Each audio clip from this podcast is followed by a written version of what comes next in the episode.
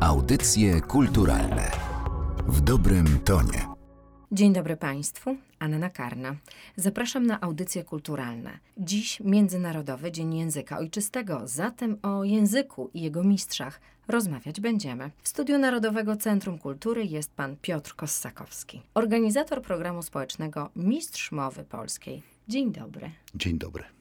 Chodzi mi o to, aby język giętki powiedział wszystko, co pomyśli głowa. A czasem był jak piorun, jasny, prędki, a czasem smutny jako pieśń stepowa. Tak 200 lat temu pisał Juliusz Słowacki. Dziś, 200 lat później, przede wszystkim chcemy się szybko porozumieć. Dlaczego warto mówić ładną polszczyzną?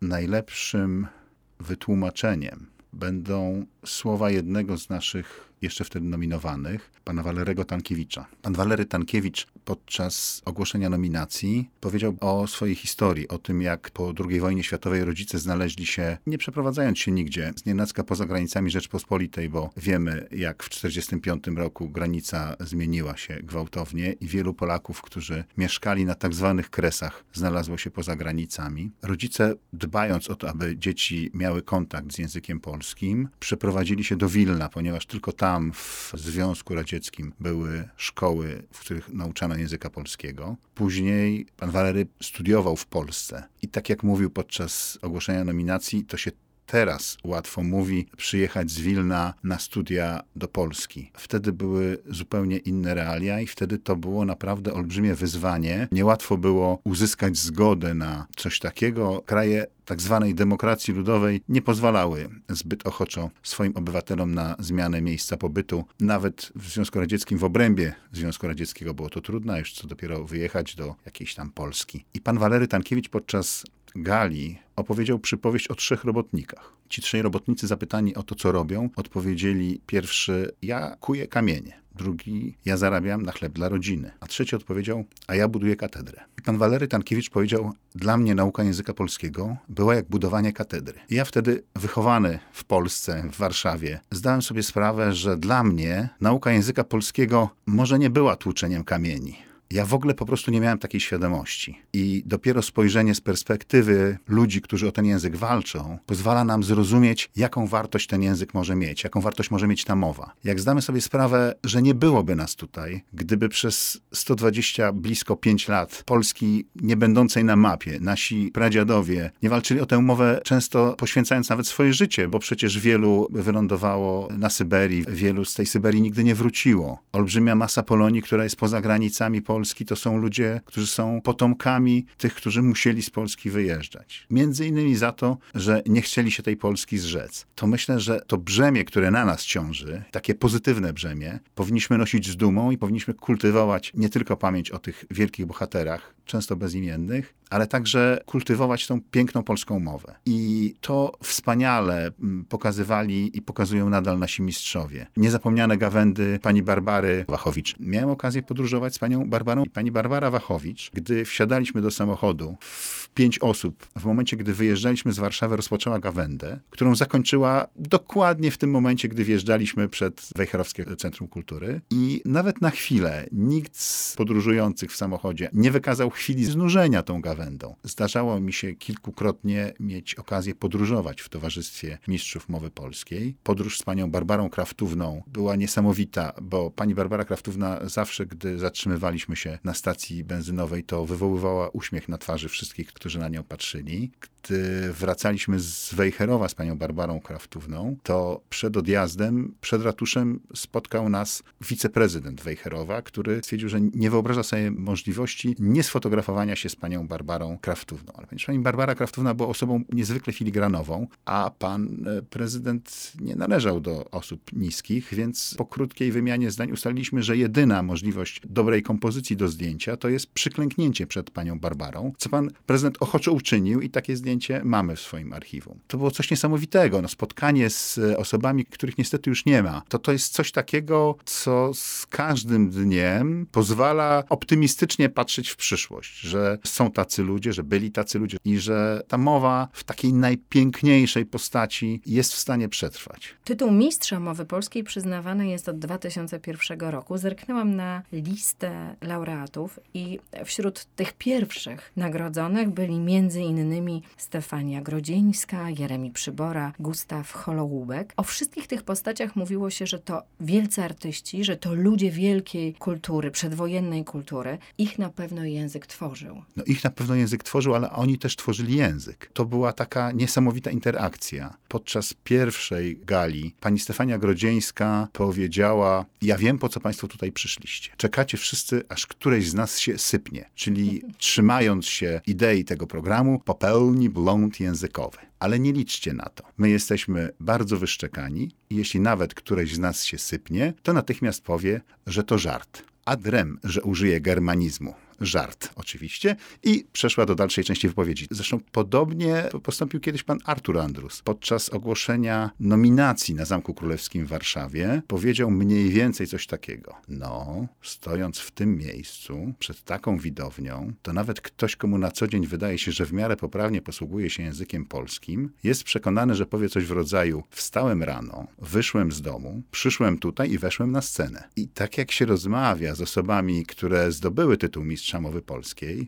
to mimo tego, że to są bardzo doświadczeni mówcy, mimo tych wszystkich lat obycia scenicznego bardzo często, to taki stres towarzyszy każdemu, bo ma świadomość tego, że zarówno jurorzy, jak i mistrzowie z lat ubiegłych, którzy na widowni zasiadają, to nie są tacy zwykli słuchacze. Do dzisiaj to jest niemal 120 nagrodzonych osób, a wśród nich dziennikarze, poeci, pisarze, aktorzy, a więc ludzie, którzy tworzą polską kulturę. Tak, i to jest bardzo piękne, bo dzięki temu mamy możliwość spotykania się z tą ich twórczością. Mamy także osoby, które nie są osobami z pierwszych stron gazet. I to też fantastyczne, że jurorzy dostrzegają takich mistrzów niekoniecznie znanych powszechnie. Świadczy to o tym, że ta piękna polska mowa nie należy tylko do Gustawów Holoubków. Mało kto tak jak pan Gustaw jest w stanie mówić. Ale tak zrobiło nam się bardzo poważnie, a przecież język polski to też język, w którym doskonale dowcipkujemy,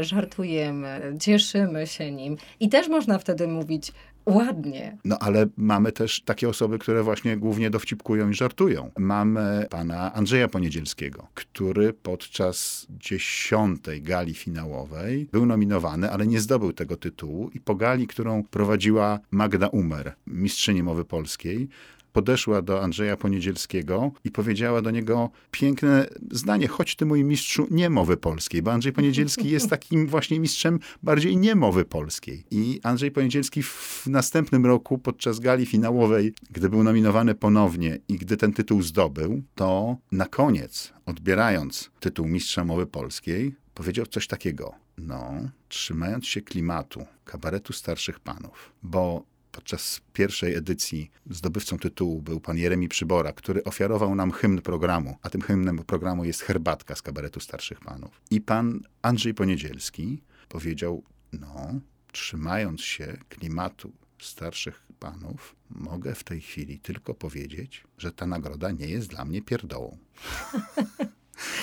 Zabrzmiało mocno. Zabrzmiało mocno, ale myślę, że to jest też taki żart, który jest dopuszczalny, bo miejmy świadomość, że te emocje, które towarzyszą wszystkim uczestniczącym, są olbrzymie i gdzieś muszą znaleźć swoje ujście. A w takiej wypowiedzi na pewno znalazły, ale ta wypowiedź też podkreśla w taki może dosadny, ale w moim odczuciu dopuszczalny sposób to właśnie, jaką rangę dla nas mowa polska powinna mieć. Laureatką tegoroczną tytułu Mistrza Mowy Polskiej jest dziennikarka muzyczna programu Pierwszego Polskiego Radia, pani Maria Szabłowska, która powiedziała w ten sposób. My, Polacy, mamy niesamowite szczęście do wielkich tekściarzy, jak Wojciech Młynarski czy Agnieszka Osiecka.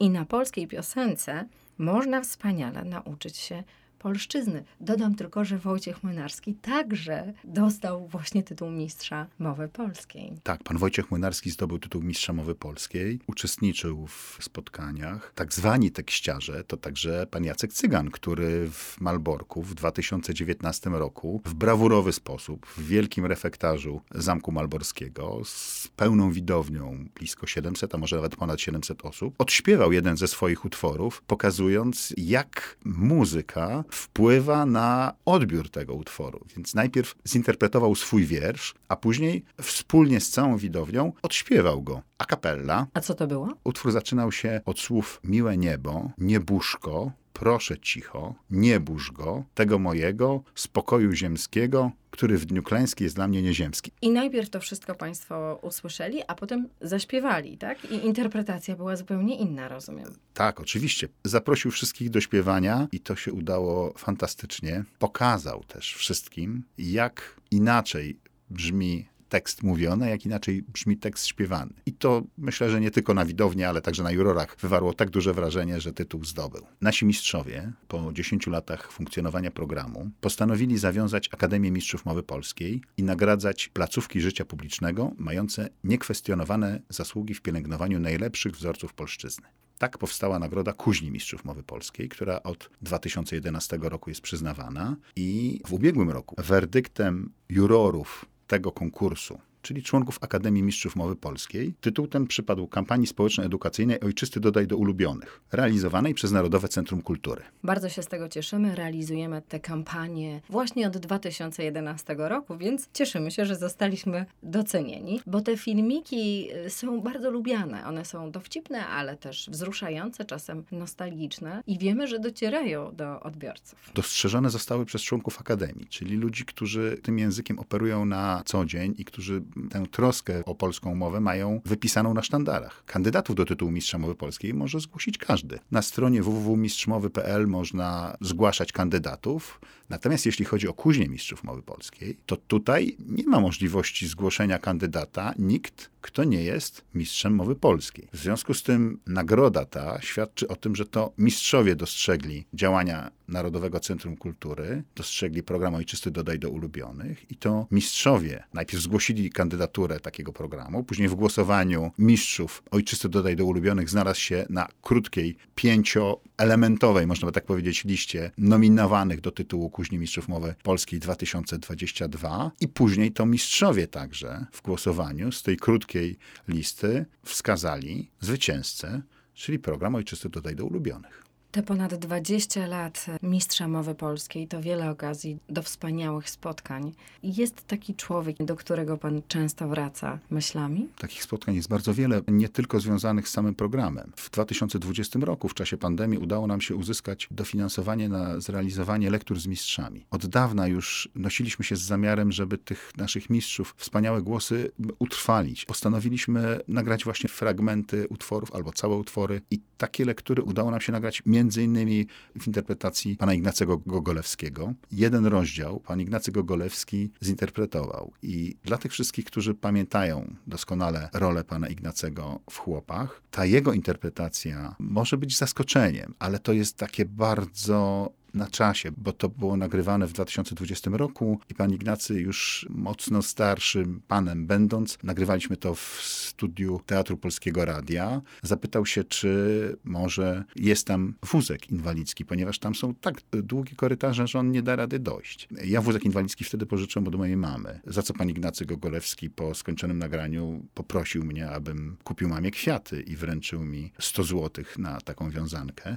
bo mówi, tak luksusowym pojazdem dawno się się nie poruszałem, ale ta interpretacja chłopów, która jest dostępna na naszej stronie, niesamowicie pasuje do tego charakteru, ponieważ to jest, jak to realizująca to nagranie pani reżyser powiedziała, czytane bardzo wolno. Słychać, że przez mocno starszego człowieka, ale bardzo pasujące do tego tematu. I to gorąco polecam, bo myślę, że warto wysłuchać obu części tego nagrania. Z kolei pan Kuba Strzyczkowski interpretował Glorię Victis i on z takim zacięciem radiowca pędził przez tą Glorię Victis jak wicher. Ale to też jest bardzo bardzo dobra interpretacja. Całkowicie różna, całkowicie odmienna, fantastycznie pasująca zarówno do charakteru interpretatora utworu, jak i do samego utworu. Znakomite interpretacje utworów, które też są opublikowane w ramach lektur z mistrzami, to są innymi interpretacje utworów Żeromskiego. W Ciekotach, w Szklanym Domu, w czasie imienin Stefana Żeromskiego mistrzowie czytają fragmenty albo całe utwory Żeromskiego już od kilku lat.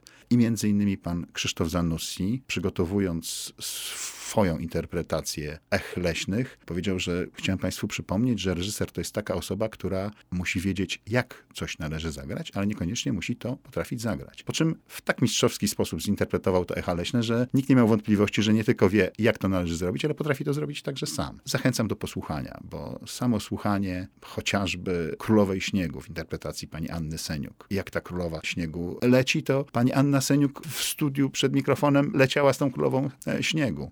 Znakomicie zinterpretował sklepy cynamonowe pan Andrzej Seweryn. Właściwie każdy z tych utworów to jest taka perełka, którą udało nam się uwiecznić. Bardzo się z tego cieszę, obyśmy takich mistrzów mowy polskiej mieli jak najwięcej i abyśmy takich nagrań mogli jak najwięcej słuchać i udostępniać. Bardzo dziękuję za to spotkanie. Ja tylko Państwu polecę jeszcze najnowszy film kampanii Ojczysty Dodaj do ulubionych. Tam wspaniałe polskie słowa, do których naprawdę warto wracać. Bardzo dziękuję za to spotkanie. Gościem audycji kulturalnych był Pan Piotr Kossakowski. Dziękuję bardzo. Do widzenia. Audycje kulturalne w dobrym tonie.